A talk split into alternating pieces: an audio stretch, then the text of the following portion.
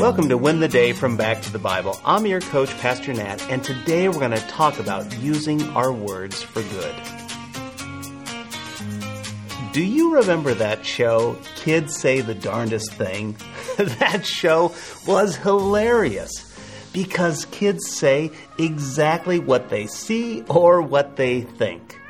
Uh, for example, I was asking my wife about my thinning spot on my head.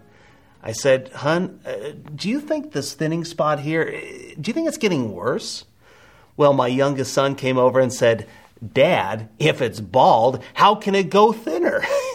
you see, he doesn't know that I'm sensitive to this part of my hair. Uh, my hair is falling out.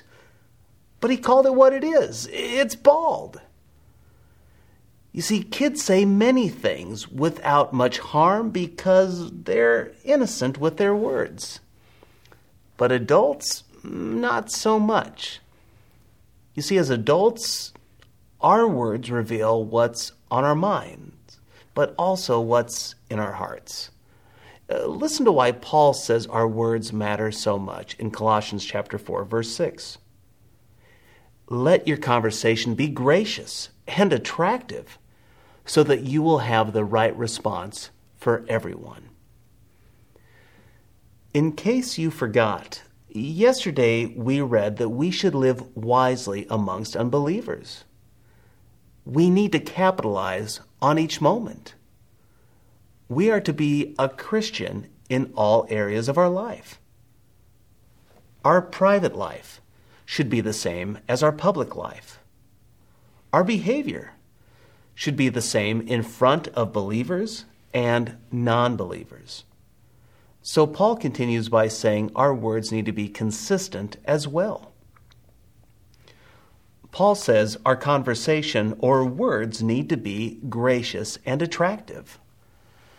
What Paul is saying is that our words need to be pure, truthful, full of mercy and grace our words should be reflective of the new nature that we have in Christ. Controlling our words, it's not natural. It takes the power of God. That's why James said, Indeed, we all make many mistakes. For if we could control our tongues, we would be perfect and could control ourselves in every other way. Jesus said, what comes out of our mouths exposes our hearts.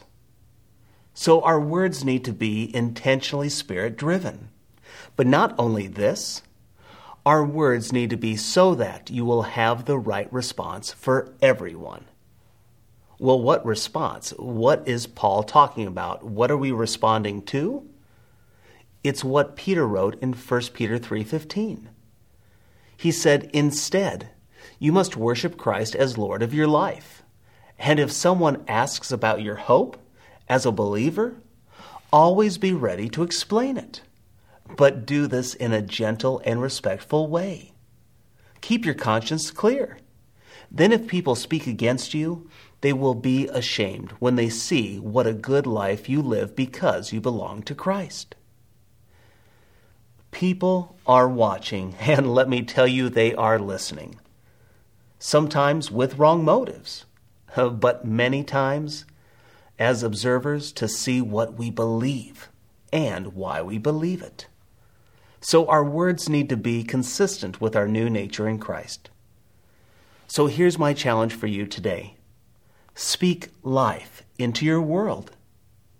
In other words, re-season your words with grace. Chances are, because of the pandemic, politics, inflation, social media, or something else, your words have run wild. James said, Our words can be like a flame, burning everyone and everything in its path. We need the Spirit of God to reclaim our tongue, to reseason it for God's kingdom. So confess your mouth problems to God and ask Him to reseason it for good. And then Go speak life into the people around you. Words are powerful, so let's use them to build up and not tear down.